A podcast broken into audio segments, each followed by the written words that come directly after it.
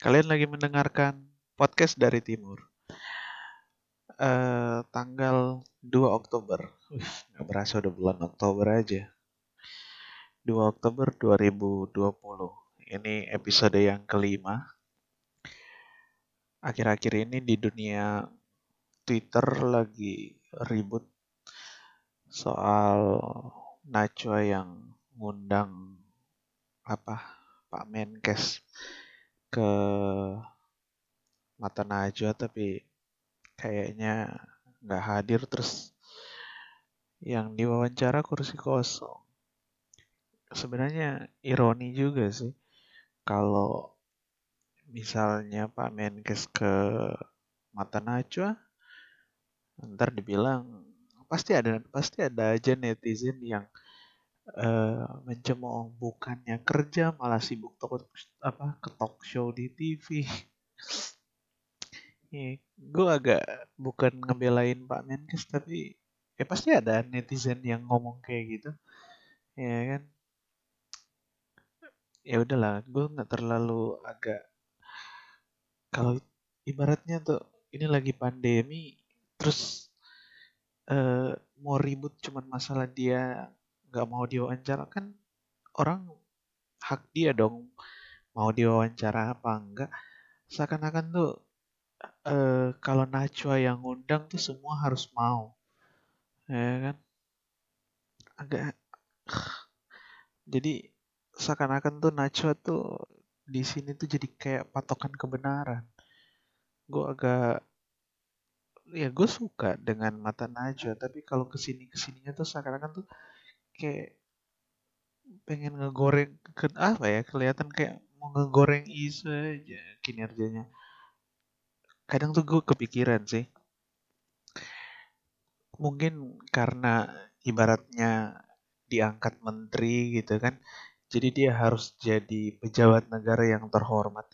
Kadang tuh gue kepikiran kalau gue di posisi Pak Terawan dengan masyarakat kayak orang-orang Indonesia ini gitu kan. Gue pengen bangsat-bangsatin masyarakat eh lu tahu apa? Gue sekarang yang duduk di kursi menteri. Kalian kalau rakyat jelata ya diam aja. Ikut apa aturan kami kan gue pengen kadang gue mikir ke pra, gimana perasaannya uh, menteri-menteri banyak orang Indonesia banyak menteri-menteri yang dicemooh gitu. Ya kan? Coba sih ada satu menteri aja yang kalau kayak dulu tuh Ibu Susi ya kita tahu lah dia beda. Tapi gue pengen kayak punya menteri tuh yang ekstrim gitu yang uh, ibaratnya ada menteri yang preman gitu. Jadi kalau misalnya ada masyarakat-masyarakat yang uh, apa ya bacotannya gede dibalas sama bacotan yang gede juga yang jago gue pengen kalau punya menteri yang jago ngebacot jadi ada gitu. Jokowi ngangkat satu menteri khusus perbacotan lah. Jadi kalau ada netizen netizen yang uh, ngebacot gitu bacotin balik aja. Emang kalian tahu apa? Cuman duduk di rumah dong ngetik-ngetik di HP gue rasa uh, apa ya? Gue rasa yang ngebacot ngebacot di sosial media itu nggak semuanya uh, punya pekerjaan yang proper juga. Yang kerjaannya nyala-nyalain pemerintah. Karena gue rasa kalau ibaratnya dia punya pekerjaan yang proper ya dia nggak punya waktu buat uh, apa namanya musingin pemerintah yang cuman masalah perkara dia nggak hadir dalam wawancara loh. Sampai segitunya. Gue pengen tuh kalau misalnya Pak Terawan gitu ya kan. Dia dibilang dia bilang nggak berani lah apalah. Kalau jawab aja gitu ya. Udah gue ke mata Najwa tapi ntar lu yang gantiin gue jadi Menkes selagi gue di uh, apa namanya wawancara sama mata Najwa. Kalau perlu bikin satu minggu full tiap hari wawancara.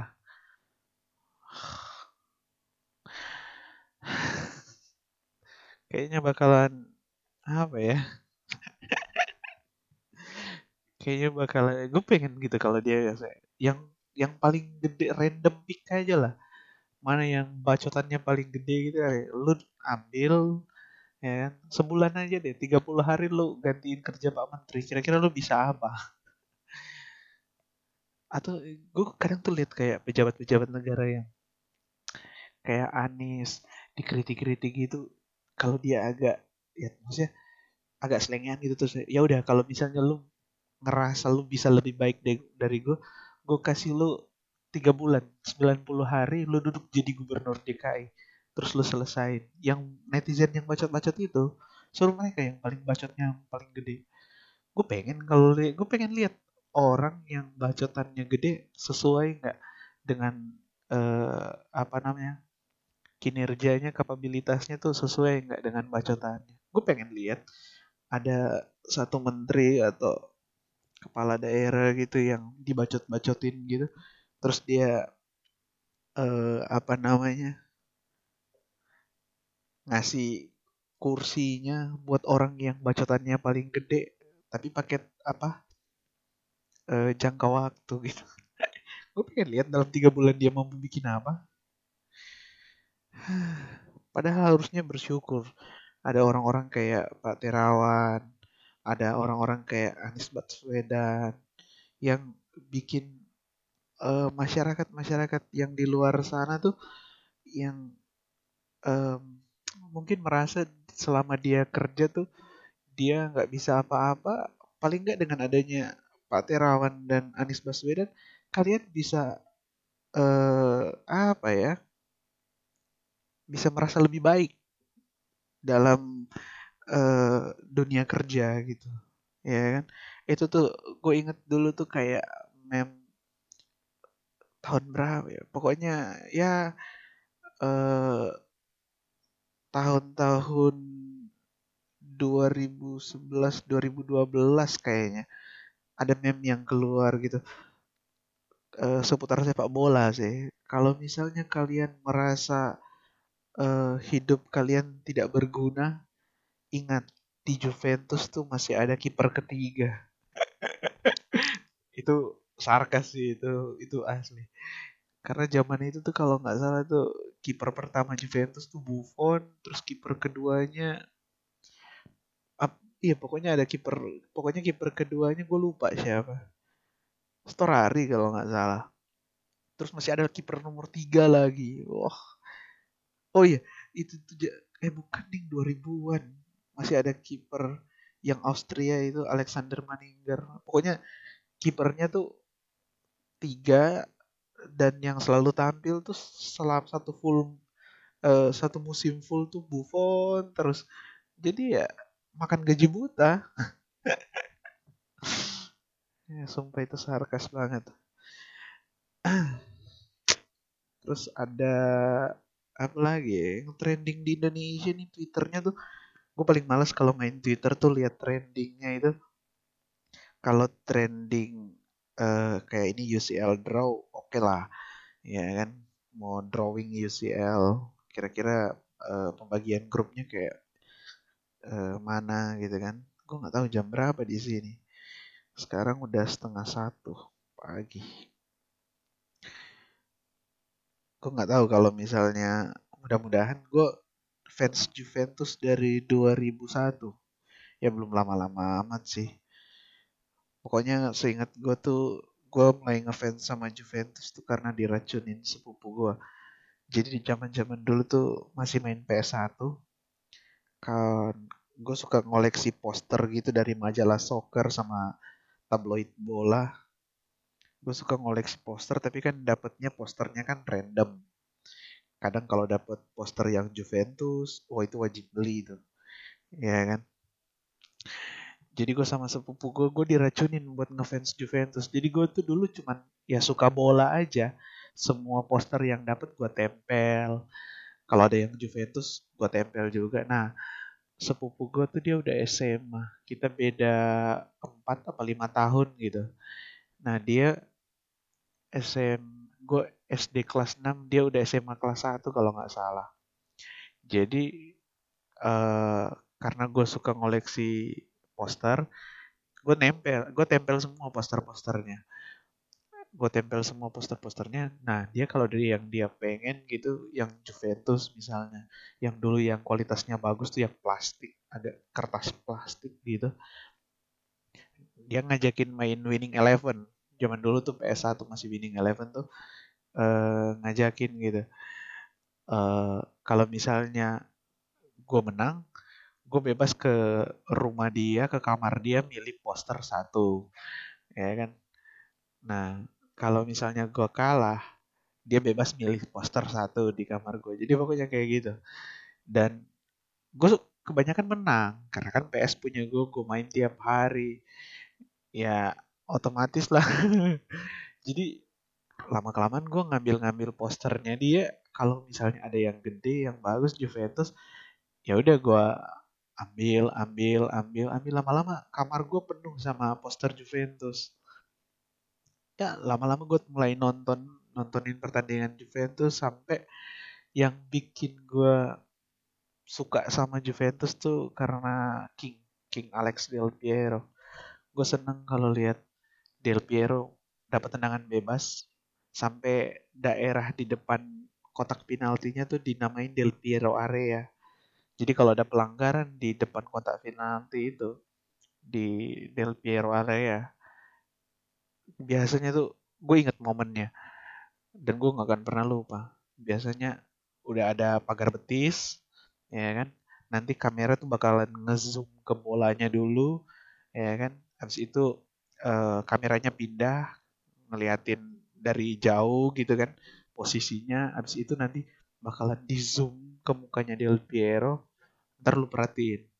Kalau kalau bahasa Inggrisnya itu smirk nyengir.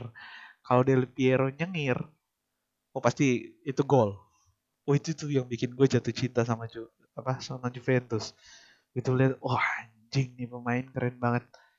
Dia bisa seyakin itu bakalan uh, ngegolin gitu Nah dari situ gue mulai suka Del Piero, gue mulai suka Juventus, gue mulai suka Itali. Jadi gue satu paket lah Del Piero Juventus Italia.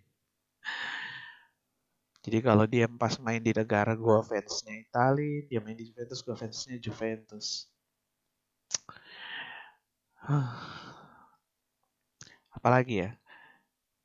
Oh ini gue kaget. Tadi gue lihat Bio Farma ini hashtag Bio Farma mendunia kayak kayaknya tuh gue belum baca beritanya tapi dari ini kayaknya Bio Farma tuh kayak menemukan uh, berpeluang menemukan vaksin COVID.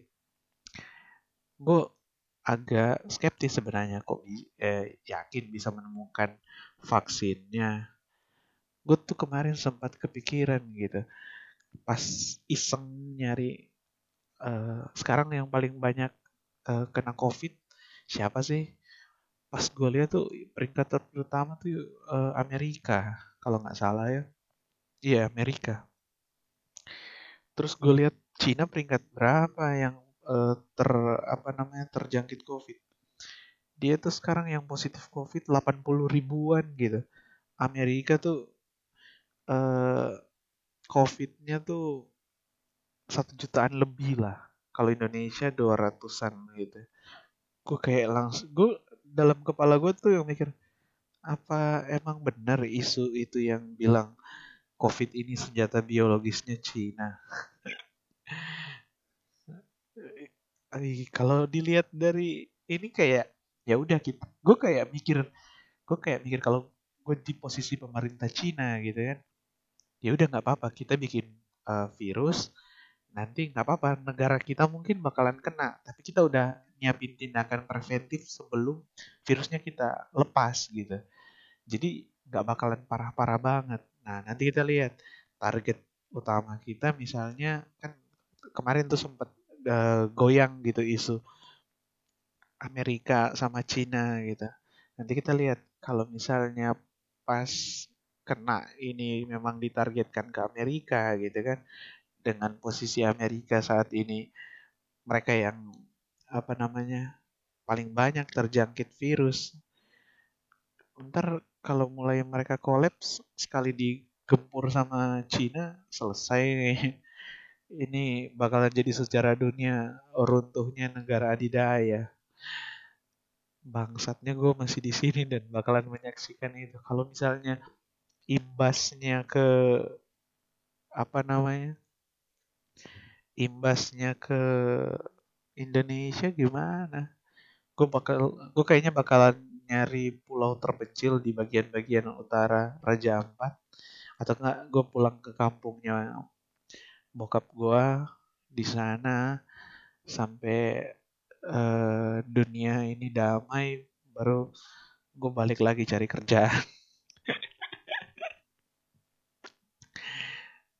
Kayaknya ini bakalan uh, parah banget karena kemarin juga pas awal-awal uh, covid ini udah mulai masuk ke Raja Ampat gue sampai kepikiran apa gue kabur ke pulau-pulau paling utara gitu di mana yang masih kayak terisolasi gitu. Yang penting ada air bersih, listrik, makan, makanan udahlah. Di sana lumayan karena udah mulai ada listrik masuk, sinyal udah mulai ada 4G gitu. Dulu awal-awal gue ke sana tuh mereka masih hidup sama genset. Nggak tahu kalau sampai sekarang masih ada sebagian yang hidup sama genset. Hidup masih kayak yang uh, listrik tuh nyala mulai jam 6 uh, malam sampai jam 6 pagi. Kalau sinyal tuh udah 4G ada yang udah 4G ada yang cukup buat nelpon lah. Dua batang gitu sinyalnya bisa buat nelpon SMS. Tapi kalau buat browsing-browsing YouTube mereka harus kayak ke apa internet. Gue nggak tahu internet Nusantara apa gimana namanya. Memang kendalanya ini kan di sini kepulauan jadi kayaknya harus punya BTS BTS sendiri. Bukan BTS yang uh, boyband boyband Korea itu ya. Gue nggak terlalu suka Korea ah, nggak terlalu suka boyband Korea tapi kalau girl band boleh lah. Makanya gue kadang tuh gue sampai ada temen gue yang gue follow di uh, apa Twitter gitu dia sering banget nge-like nge-love uh, nge-retweet. Ya kan? Ganggu banget deh. Ngapain sih? Semua kayak kayak lu ngerti aja bahasa Korea jadi kadang tuh kalau gue buka Twitter tuh beritanya tuh bah full bahasa Korea gitu. Jadi ada foto cowoknya gitu terus dia full bahasa Korea gitu. Lu nge kayak, kayak lu ngerti aja bahasanya. Terus kan kalau dia uh, ngasih love kan otomatis bakalan muncul di timeline nih. Apalagi di retweet sama dia. Gue bilang seakan-akan tuh gue tuh males sama apa ya ke fanatikan yang berlebihan kayak gitu terlalu fanatik kayak ibaratnya tuh lu seakan-akan tuh gue yakin kalau misalnya Indonesia perang dingin sama Korea Selatan banyak warga Indonesia yang membelot terutama orang-orang yang ini nih fans-fans Korea. Hah, gue nggak tahu kalau ditanya mungkin hafal, mungkin mereka lebih hafal lagunya apa boyband Korea daripada Pancasila. Gue suka kesel kalau lihat anak-anak muda zaman sekarang. Aduh. kemarin gue sempet ngepost gitu ya anak-anak muda zaman sekarang nggak bakalan tahu gimana rasanya deg-degan gitu pas lo lagi nonton bokep dan mau ngeluarin CD-nya tiba-tiba mati lampu. Pasti anak-anak zaman sekarang tuh nggak bakalan paham gimana paniknya lo itu.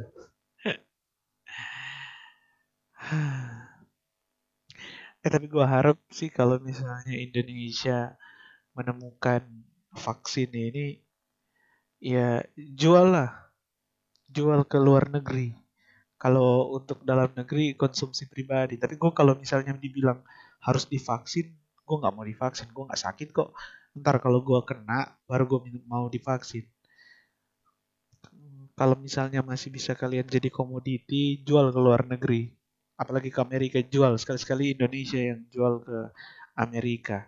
Lumayan bisa dapat pemasukan bayar utang jangan kita aja yang ngutang terus gitu kan.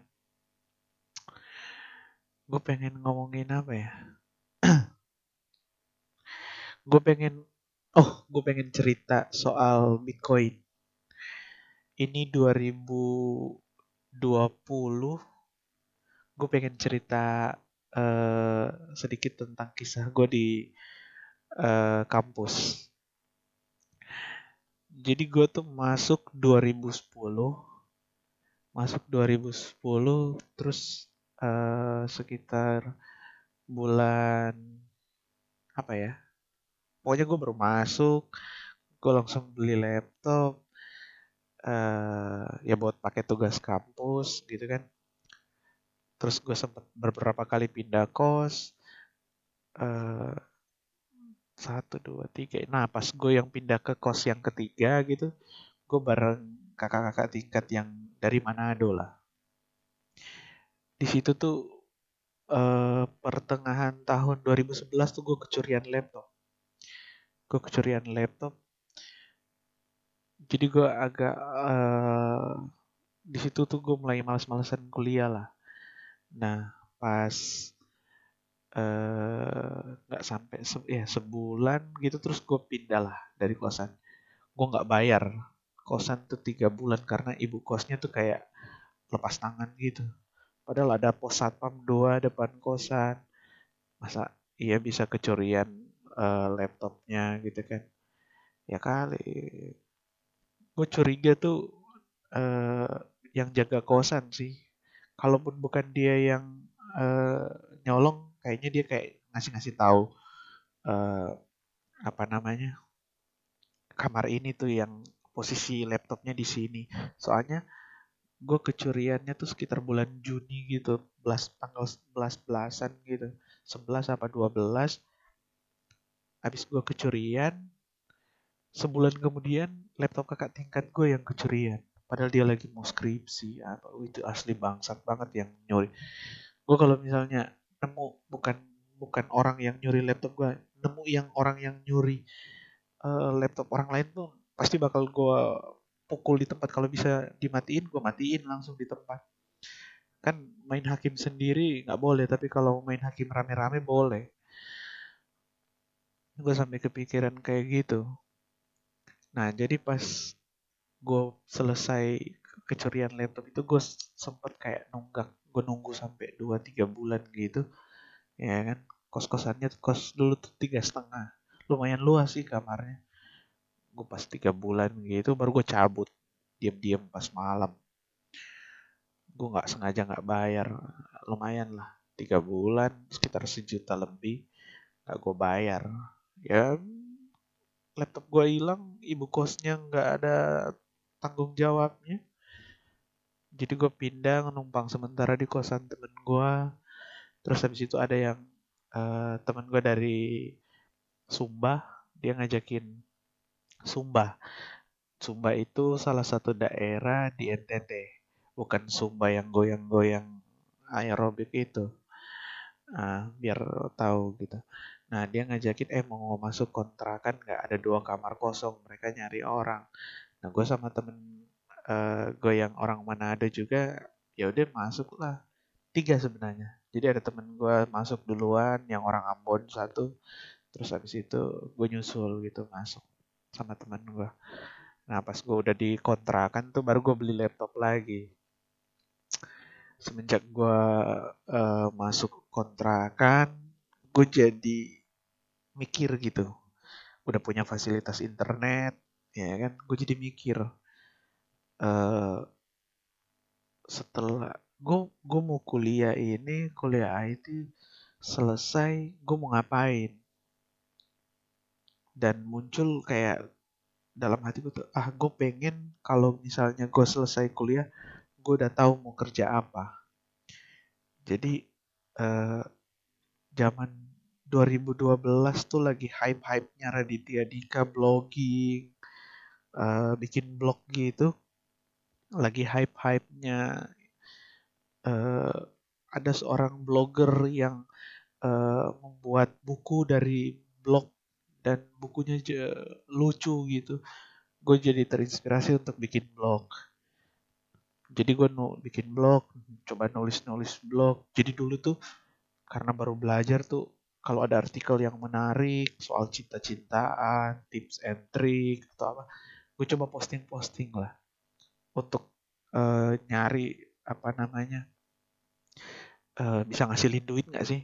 Tapi yang salah dari gue tuh karena di saat gue pengen ngelakuin sesuatu tuh gue orientasinya duit.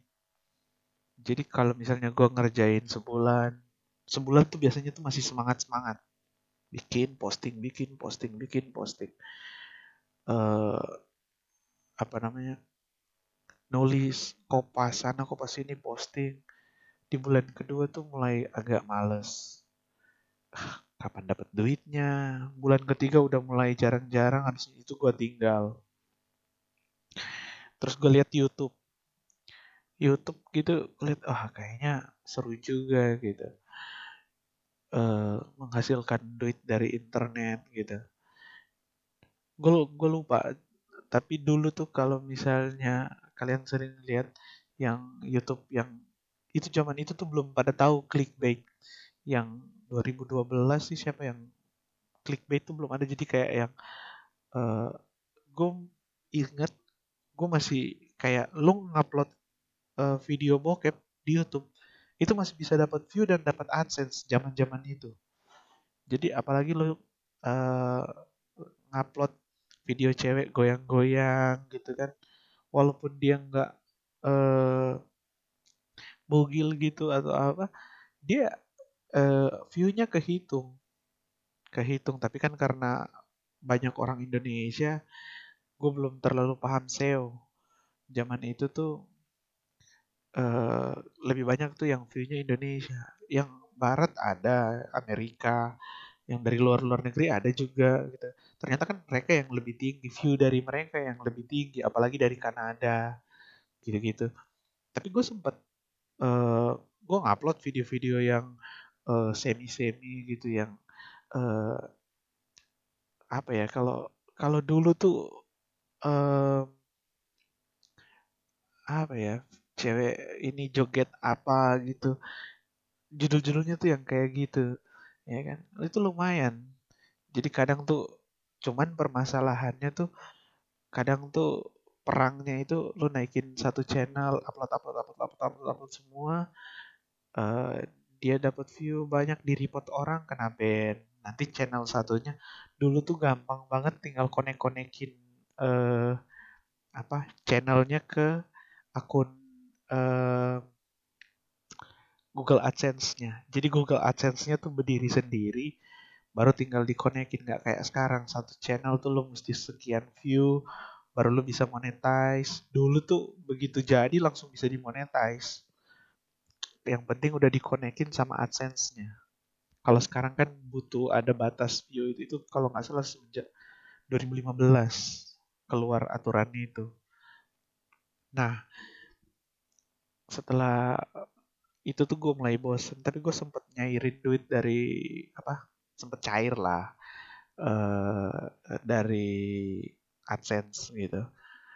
Tapi gue rasa ah kurang. Dan susah. Capek kan ngebuild lagi ngebuild lagi kena band ngebuild lagi. Terus gue agak melipir ke auto blogging. Jadi ada plugin yang bisa lo tempel ke blog ya kan? Dan dia tuh kayak otomatis uh, posting gitu. Jadi lo cuma tulis misalnya uh, kalau sekarang apa yang lagi booming sekarang? Yang orang banyak pengen tahu gitu kata kuncinya.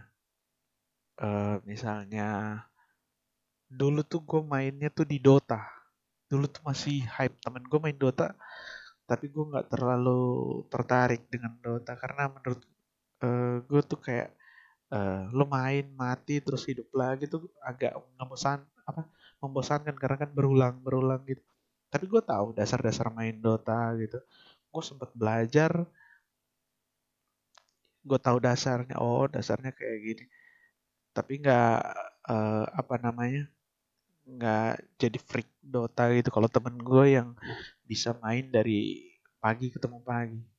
Gue tuh lebih suka uh, game strategi gitu. Kayak football manager uh, pokoknya yang mikir-mikir keras gitu. Dan uh, memperlihatkan masa depan gitu. Gue senang game-game yang kayak gitu. Kayak The Sims gue senang The Sims gue senang. Jadi yang kayak futuristik futuristik gitu yang membangun gue senang tuh. Tapi kalau Lego atau apa Minecraft tuh gue nggak terlalu suka karena grafiknya. Jadi sampai pas itu tuh gue cobain auto blogging gitu bikin uh, web web scam gratisan. Jadi banyak sekali uh, apa hosting-hosting yang menyediakan trial gitu eh lu bisa ngambil hosting name gratis. Nah gue tinggal bikin misalnya Dota 2 Indonesia gitu. Itu tuh zaman zaman Dota 2 baru keluar gitu. Dota 2 Indonesia at apalah bla bla bla gitu dia ada hostingnya gitu. Nah gue pasang plugin itu di uh, WordPress terus biar dia nanti auto posting gitu. Jadi gue cuman masukin uh, googling gitu misalnya Dota 2 hero apa Dota ini hero biasanya kan orang Indonesia suka nyari gitu ya kan. Dia pengen belajar soal itu ini. Nah begitu dia klik ke link itu kebuka prum iklan muncul semua. Nah di situ juga gue dapat duit tuh. Jadi gue dapat duit dari uh, web yang menyediakan uh, apa iklan itu. Dulu sekarang masih ada kayaknya Yelix itu dia tuh kayak nge-provide gitu loh untuk uh, masang iklan nanti iklannya dari dia random gitu loh cuman masukin uh, kayak short kode gitu ke halaman blog lu. Nanti dia otomatis iklannya.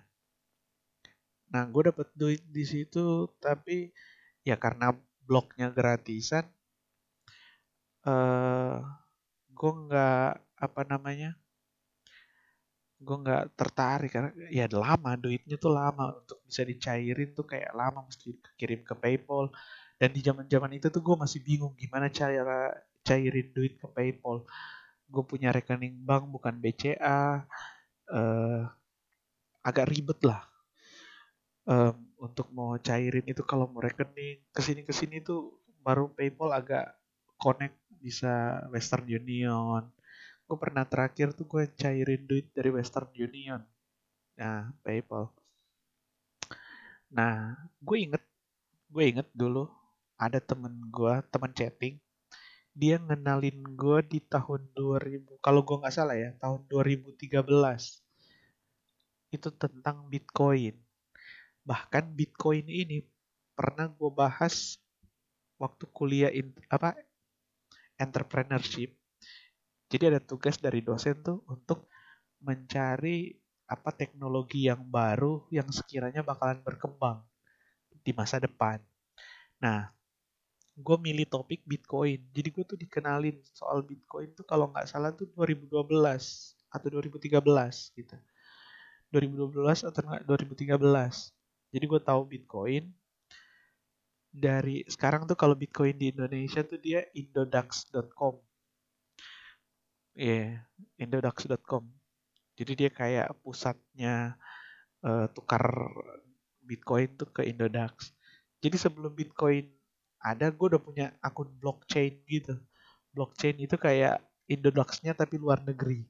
Tempat kita nyimpan Bitcoin. Kalau belum tahu yang denger podcast ini belum tahu apa itu Bitcoin, Bitcoin itu uh, mata uang digital ya kayak GoPay, kayak uh, apa OVO kayak gitu. Tapi dia dalam bentuk uh, enkripsi data. Jadi kalau misalnya jadi dia kayak ya munculin nilai baru. Kalau apa namanya Bitcoin apa kalau GoPay OVO kan dia masih dalam bentuk rupiah. Ya dia kayak emas virtual lah. Dan bisa di mining. Nah makanya bisa ada dulu tuh uh, istilahnya tuh mining. Nah, gue kenal Bitcoin tuh dari 2012 apa 2013. gue tuh masih main nih yang ngumpulin bitcoin tuh yang faucet yang dia kayak jadi kita kayak ngumpulin 0,00000 sekian satuannya kan satoshi jadi kayak gue sehari gue tuh ngumpulin 20 ribu satoshi 30 ribu satoshi tapi karena lama tuh gue jadi males. Gue pengen yang gimana tuh gue bisa dapet yang dap apa mendapatkan duit instan gitu. Yang cepat.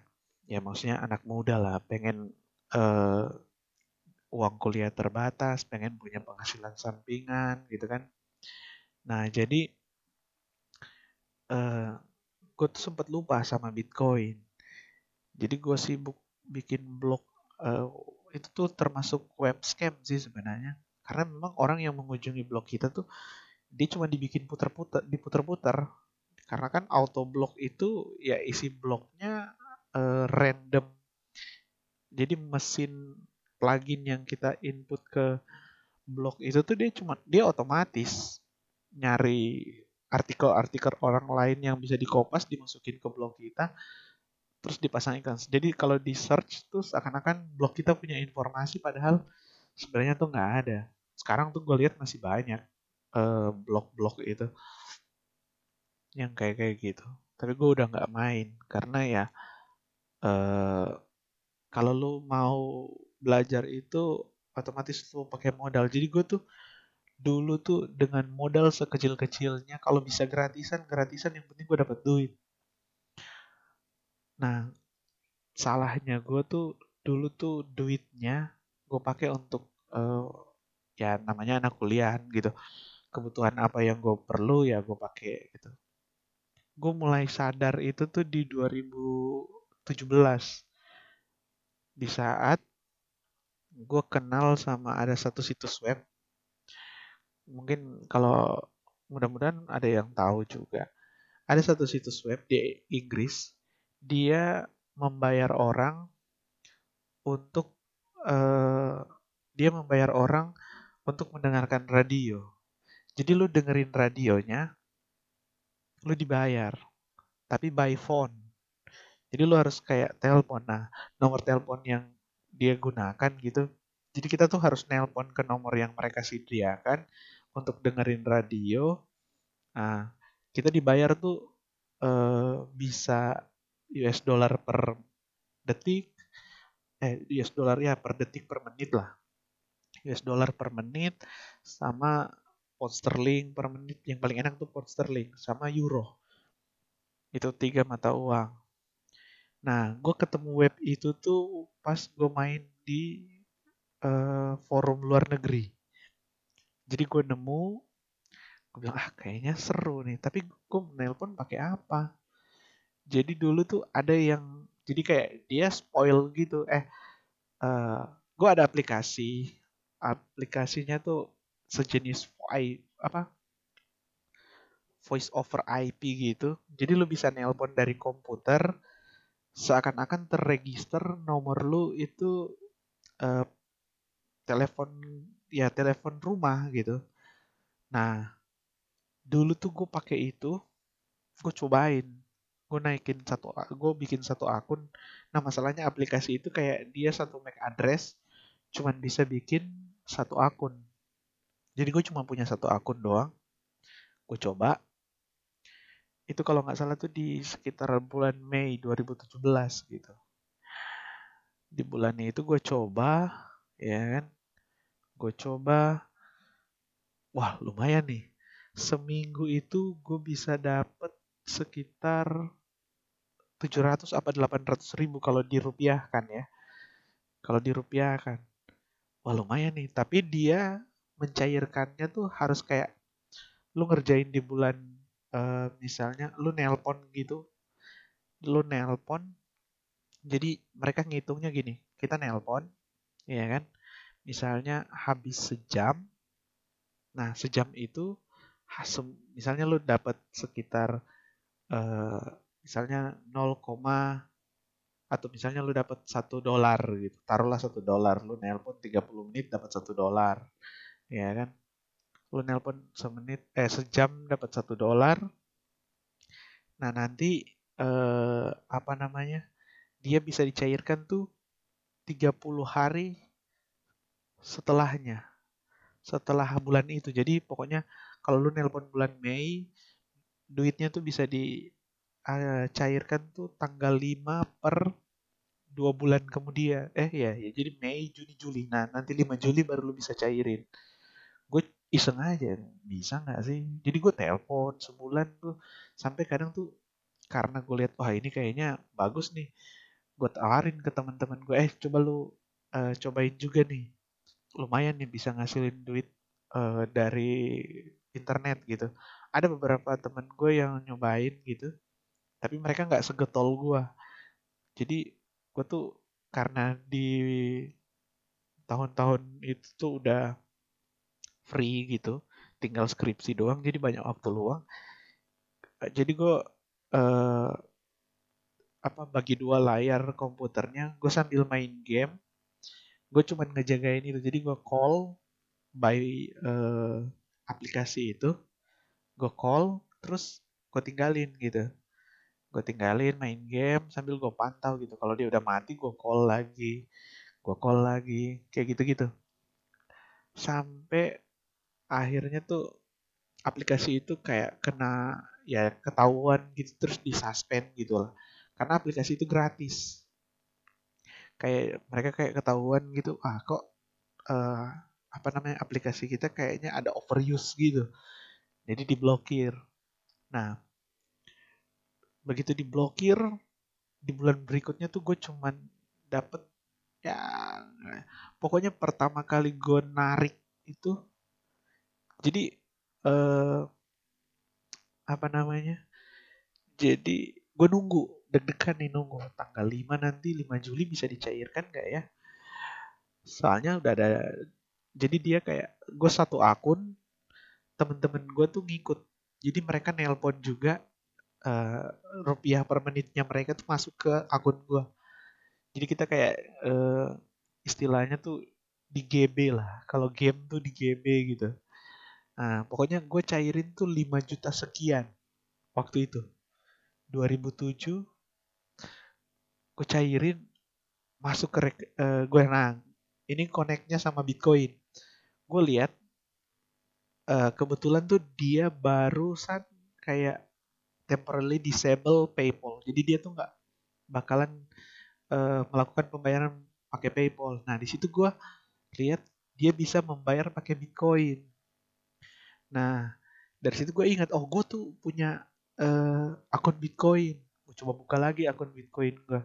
Pas gue buka eh masih aktif. Nah gue masukin uh, alamat Bitcoin gue gue coba lah gue tunggu dia tuh agak lama waktu itu seminggu gitu. Gue dapat notif di email udah masuk Bitcoin sekian. Gue lihat gue convert ke USD uh lumayan nih. Nah gue mikir gimana cara uh, apa namanya cairin nih duit. Jadi pas gue lihat dulu itu kan udah ada Bitcoin, udah dari dua jadi gue bikin akun tuh sekitar tahun 2012 atau 2013 itu yang blok uh, bukan blockchain. Uh, bit, dulu tuh Bitcoin sebelum jadi Indodax dia tuh bitcoin.co.id. Gue cobalah cairin. Peng, masuk langsung rekening. Gue langsung calling kawan-kawan gue dong. Eh, karena gue ambil data waktu kalian kerja ya kan menit yang kalian pakai buat nelpon itu sekian sekian sekian. Jadi pembagiannya tuh sekian sekian. Jadi karena ada temen gue juga yang dia kayaknya sibuk gitu jadi dia cuma dapat sekitar seratus ribu lah. Karena dia cuma kayak uh, males-malesan gitu. Tetap gue transfer. Ada juga temen gue yang dapat dua ratusan ribu ada satu yang dapat lima ratusan ribu. Nah, gue tuh dapet sekitar, jadi pokoknya gue total-total tuh gue dapet sekitar 3 jutaan lah. Eh, bersihnya tuh 3 jutaan lebih lah. Nah, dari situ baru gue mulai putar. Gue putar modal tuh, gue beli monitor sendiri, gue beli keyboard game, gue beli mouse game. Nah, sekarang uh, eh, gue kerjanya udah lebih enak Nah, tapi masalahnya aplikasi itu udah keblokir. Di situ gue muter otak. Gue muter otak gimana caranya gue masih bisa tetap nelpon. Gue nyari lah VoIP VoIP yang luar. Jadi gue sempet kayak uh, searching lah gitu. Aplikasi-aplikasi apa yang menyediakan VoIP secara gratis. Gue cari sampai gue nemu satu yang udah sering gue gunakan. Tapi kayak luput aja. Yaitu Skype. Nah, ini nih di sini nih. Gue nemu uh, gue nemu uh, apa ya? Ya memang kalau dalam bisnis online tuh kalau lu invest lu bisa dapat. Kalau lu pengen dapat penghasilan yang lebih gede lu invest. Jadi uh, eh, gue nemu caranya.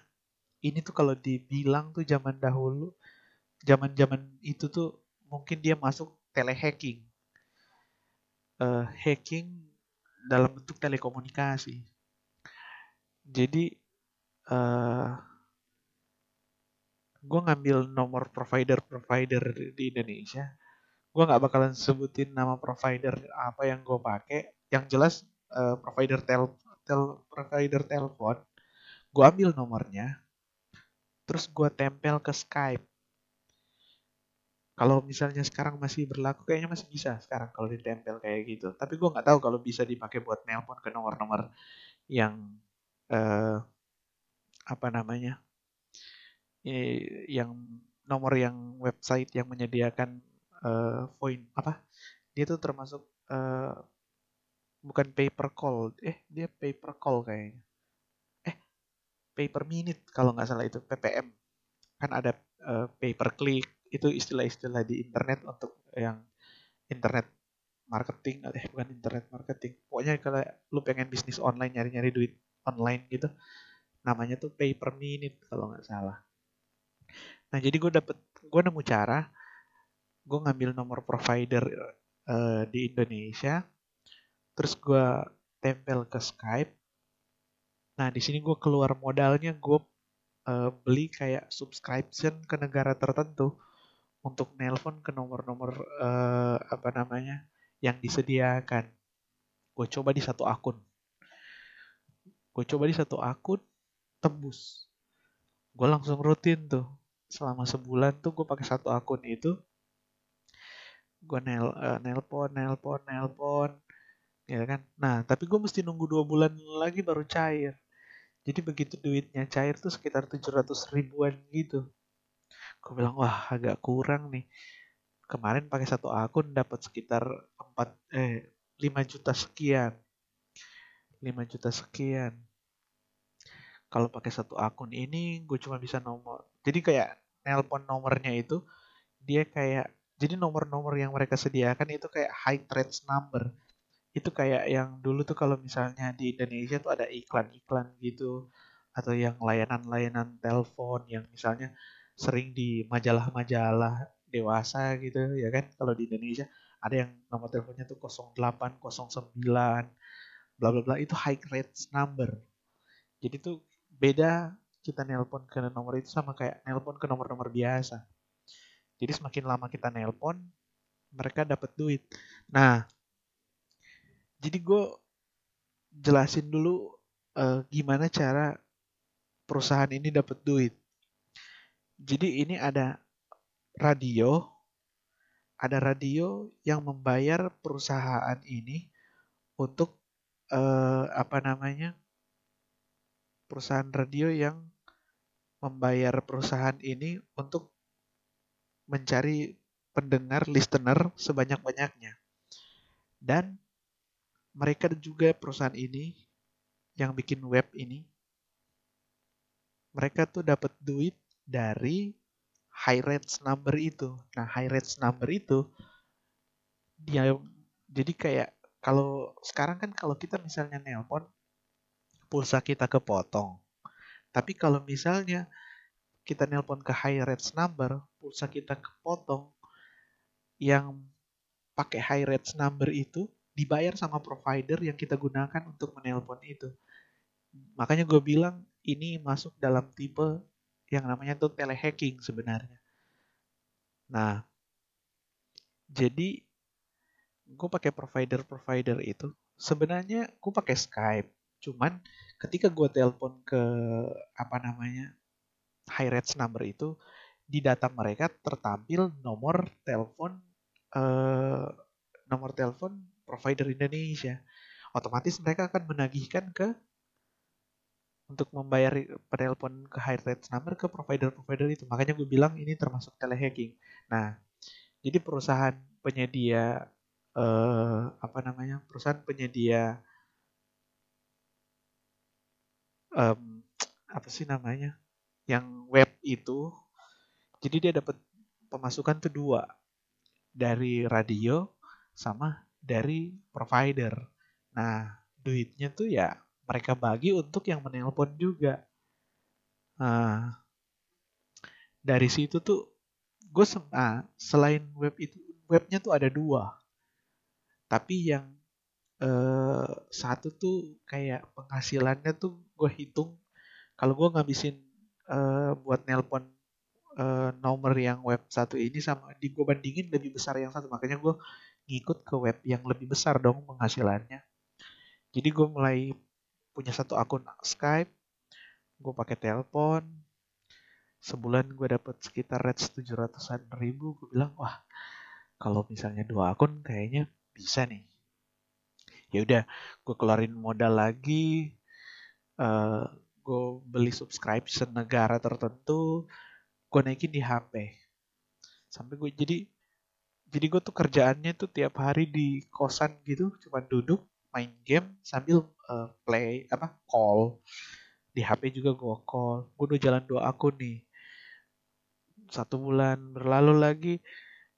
Begitu gue terima duit gue simpan jadi modal. Pokoknya di bulan ke tiga apa empat gitu gue udah mulai aduh capek juga ya kalau misalnya cuma dua akun. Gimana cara bisa naikin uh, banyak akun tapi dari situ gue udah mulai uh, pelan-pelan gue upgrade. Jadi gue pakai HP terus di kalau Skype tuh gue pakai sandboxy. Nah laptop gue tuh RAM-nya tuh cuma 4 giga. Jadi tuh dulu tuh gue cuma kuat tuh naikin 4 akun. Jadi sama tambah HP tuh 5 sampai HP gue tuh karena keseringan gue pakai nelpon sambil ngecas baterainya tuh bengkak. Jadi masih belum yang baterai tanam masih baterai copot baterainya bengkak jadi gue udah mulai lima akun terus gue kepikiran wah gue nggak bisa nih kalau misalnya laptop gue nggak kuat untuk naikin lebih banyak lagi dari empat? Nah gue kepikiran bisa nggak ya hosting? Sewa bukan sewa hosting sewa apa sih namanya? Sewa server. Nah, gue mulai ngecek-ngecek tuh. Uh, tapi kayaknya kalau nelpon tuh gue perlu ada sound card gitu. Jadi akan ada pemilihan spek untuk uh, sewa server. Nah, gue nyari speknya yang Windows, terus yang punya audio gitu. Nah, gue nemu ada satu server penyedia server di Amerika, eh Inggris juga. Gue cobalah, ya kan karena modal udah ada, udah mulai rutin itu 5 akun sebulan, ya udah mulai dapet sekitar penghasilannya tuh nggak tentu. Jadi kayak taruhlah 600 ribu lah rata-ratanya kali 5 ya jadi udah dapet sekitar 3 juta. Pelan-pelan tuh mulai gue push naik gitu. Dari yang 700 ribu. Jadi gue tambah akun uh, naik satu juta lima ratus. Ya kan? Terus uh, eh, 2 juta sekian. Pelan-pelan gue naik. Begitu empat akun naik ya udah 3 juta. Kadang di bawah. Nah jadi pelan-pelan tuh jadi kayak begitu gue bisa dua akun langsung gue naik peng lima akun. Gue nggak satu-satu gitu. Jadi abis gue tes satu akun bisa gue dari HP plus yang dari laptop ah begitu gue di laptop tuh gue main tetap main game tapi Skype-nya tuh gue taruh di belakang gitu. Yang penting gue bisa lihat kalau teleponnya udah keputus gue telepon lagi ke nomor tersebut gitu kan. Nah jadi uh, begitu gue invest nih gue sewa server gue coba dong servernya tuh servernya tuh RAM-nya gue sewa yang 8 giga kalau nggak salah. 8 giga atau 16 giga pokoknya gue lupa berapa giga tepatnya tapi gue bisa naikin 10 akun. 10 akun terus gue dapat metode yang baru lagi nelpon Skype-nya bukan di aplikasi karena kalau aplikasi tuh naikin pakai sandboxy berat gue pakai web web Skype gitu jadi gue udah mulai gue tambah belajar lagi. Gue install ada plugin-plugin di Chrome yang bisa ngebantu naikin banyak uh, Skype sekaligus. Jadi gue udah bisa naikin 10 akun tuh. Nah begitu gue 10 akun itu sebulan tuh paling kurang tuh gue dapet 6 7 juta. Itu di itu tuh di tahun 2018 awal. Jadi di tahun uh, di bulan Februari. Di bulan Februari tuh gue udah mulai eh Januari. Januari gue udah mulai peng 10 akun. Itu tuh udah full 10 akun yang jalan. Eh enggak ding. Gue mulai sewa server tuh kalau nggak salah November. Nah November tuh ah per Januari tuh gue udah mulai dapet tuh ya penghasilannya tuh udah sekitar 6 jutaan lah. 6 juta 6, jadi di bulan gue kan November gue mulai sewa server gue naik 10 akun itu tuh udah mulai 6 jutaan naik 6 juta 500 6 juta eh, mulai naik sampai kadang 7 juta jadi dia naik turun penghasilan gue begitu terus eh, gue jalanin terus tiap bulan sampai di bulan April semua akun Skype gue tuh kena ban. Wah di situ gue langsung yang anjing lah. Ini gue mau ngapain? Gue mau di situ gue yang langsung kayak blank gitu udah nggak bisa semua akun Skype gue email kena blokir semua kena ban ketahuan sama Skype kayaknya nah di situ gue berhenti gue cek uh, di rekening di rekening gue duitnya masih tetap bisa dicairin. Jadi pokoknya terakhir tuh di bulan di awal pokoknya dari awal Januari tuh gue udah nggak minta duit lagi sama orang tua. Di awal 2000 pokoknya dari awal 2018 tuh gue udah nggak minta duit. Jadi di bulan April ke band gue masih terima duit di bulan Mei di bulan Juni juga gue masih terima sisa-sisa gitu ya kan? Ada kekumpul duit ya udah gue putusin untuk beli PC di bulan Maret tuh gue udah beli HP pokoknya gue dapat HP gue udah beli sendiri PC gue udah beli gue ngerakit PC habis sekitar 8 juta kalau nggak salah. Di situ tuh gue udah ngasilin gue bilang anjing coba kalau misalnya nggak ke band mungkin gue selesai eh, apa namanya selesai kuliah gitu gue udah tahu mau ngerjain apa. Tapi ya pengorbanannya itu di mulai gue se, ya setahun ada lah gue ngerjain itu. Uh, waktu nongkrong gue memang gak ada karena gue gue sampai bilang teman-teman gue ngajak uh, eh nongkrong di depan yuk minum susu. Nah, biasanya ada yang jual susu segar gitu kalau malam. Gue bilang gue nggak bisa. Gue kalau duduk sejam berarti gue kehilangan sekitar 200 ribu. Karena dulu tuh perhitungan gue dengan 10 akun tuh satu jam gue bisa dapat sekitar 200 ribu. Gila kalau sekarang gue kerja sejam 200 ribu lumayan sih. Makanya gue kalau nginget zaman itu ih tapi sekarang gue terakhir gue cek karena gue punya downline ada yang masih bisa. Gue nah gue nggak tahu masalahnya tuh di web ini gue nggak tahu siapa atau emailnya apa. Gue pengen nanya dia masih pakai metode yang Skype itu kah? Atau dia beli premium uh, eh, VIP yang uh, kemarin yang awal pertama kali gue gunain? Gue nggak tahu. Tapi uh, webnya masih work masih ngebayar semua masih cuman gue perlu gimana caranya tuh gue bisa nelpon ke luar negeri pakai provider number tuh Indonesia. Itu aja. Kalau bisa gue bakalan sewa server lagi dan ngelakuin itu. Karena pekerjaannya tuh santai. Yang penting lu kayak ya ya kayak ngejaga lu kerjaan lu tuh cuma monitor server aja. Kayak gitu. Dan dibayar uh, per menit gitu jadi gue nah di zaman itu untungnya gitu kalau misalnya pembayarannya dalam bentuk US dollar, pound sterling atau euro, gue minta dikirim dalam bentuk Bitcoin. Nah, di saat-saat di zaman-zaman itu tuh Bitcoin pernah sempat nyentuh satu Bitcoin tuh hampir 300 juta, 297 sekian kalau nggak salah. 297 juta per Bitcoin terus dia rontok nilainya. Nah, jadi kalau misalnya gue minta dibayar dengan Bitcoin, di zaman itu tuh gue dibayar dengan Bitcoin tuh gue dapat selisihnya. Nah, selisihnya itu tuh biasanya lebih menguntungkan ke gue di saat gue jual Bitcoin itu uh, selisih dengan harga luar negeri eh bukan selisih harga luar negeri jadi ibaratnya tuh um, jadi kayak gue dapat 100 dolar. Misalnya 100 dolar itu satu juta lima ratus misalnya. Ya kan? Gue dapat 100 dolar nih. Gue tahu kan oh kalau 100 dolar itu satu juta lima ratus. Mereka kirim dalam bentuk bitcoin. Ketika gue jual di Indonesia dia bisa jadi 100 satu juta lima ratus dua puluh ribu. Di zaman zaman itu tuh selisihnya kan uh, karena dia naik turunnya tuh cepat banget tuh kadang tinggi jadi pas gue gue tetap dapat selisih untungnya di situ ketika gue cairin duit luar dari luar negeri dalam bentuk bitcoin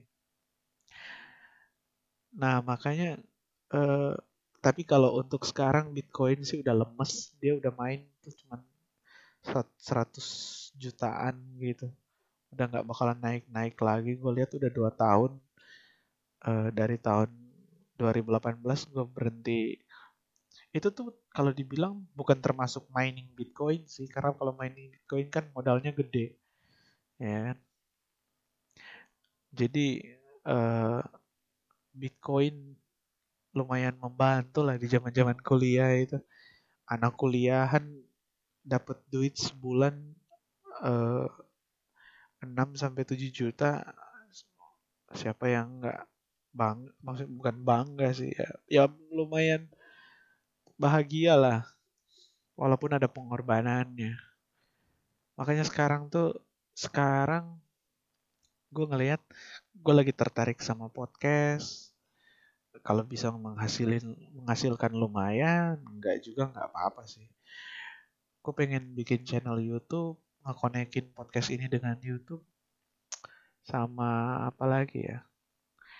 Gue kepikiran buat pengen gue pengen kalau ada modal gitu tuh lagi mikir di mana tuh gue bisa pakai jaminan apa gitu terus gue kayak pengen pinjem duit ke bank atau apa gitu. Gue pengen bikin kontrakan deh. Kayaknya santai. Lu dapat kontrakan misalnya 10 pintu satu apa namanya satu kamar satu juta per bulan. Penghasilan bersih mungkin ya taruhlah sekitar 7 sampai 8 juta sebulan kayaknya lumayan pelan-pelan lu gue pengen kayak pelan-pelan gue up gue up bangun lagi 10 pintu bangun sampai ya minimal dapat 100 pintu.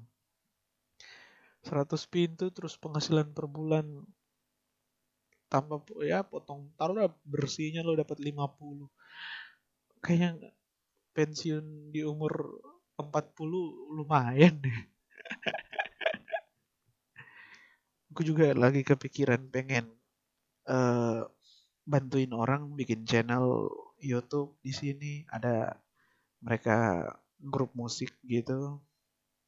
Musik tradisional. Gue pengen bantuin bikin channel YouTube sama berkebun sih. Gue pengen bikin kebun nanam cabe. Soalnya cabe lumayan. Kalau lagi mahal tuh satu kilonya tuh sampai 120 ada yang sampai 150 ribu satu kilo lumayan kayaknya.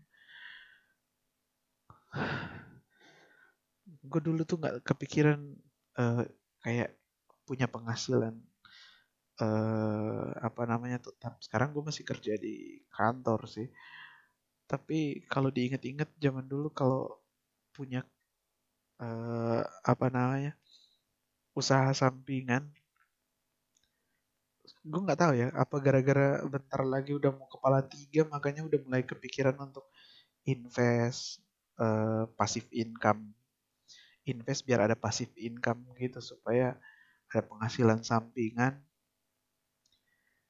Karena kalau cuman mau bertahan di gaji uh, apalagi masa pandemi kayak gini kayaknya rada kurang deh.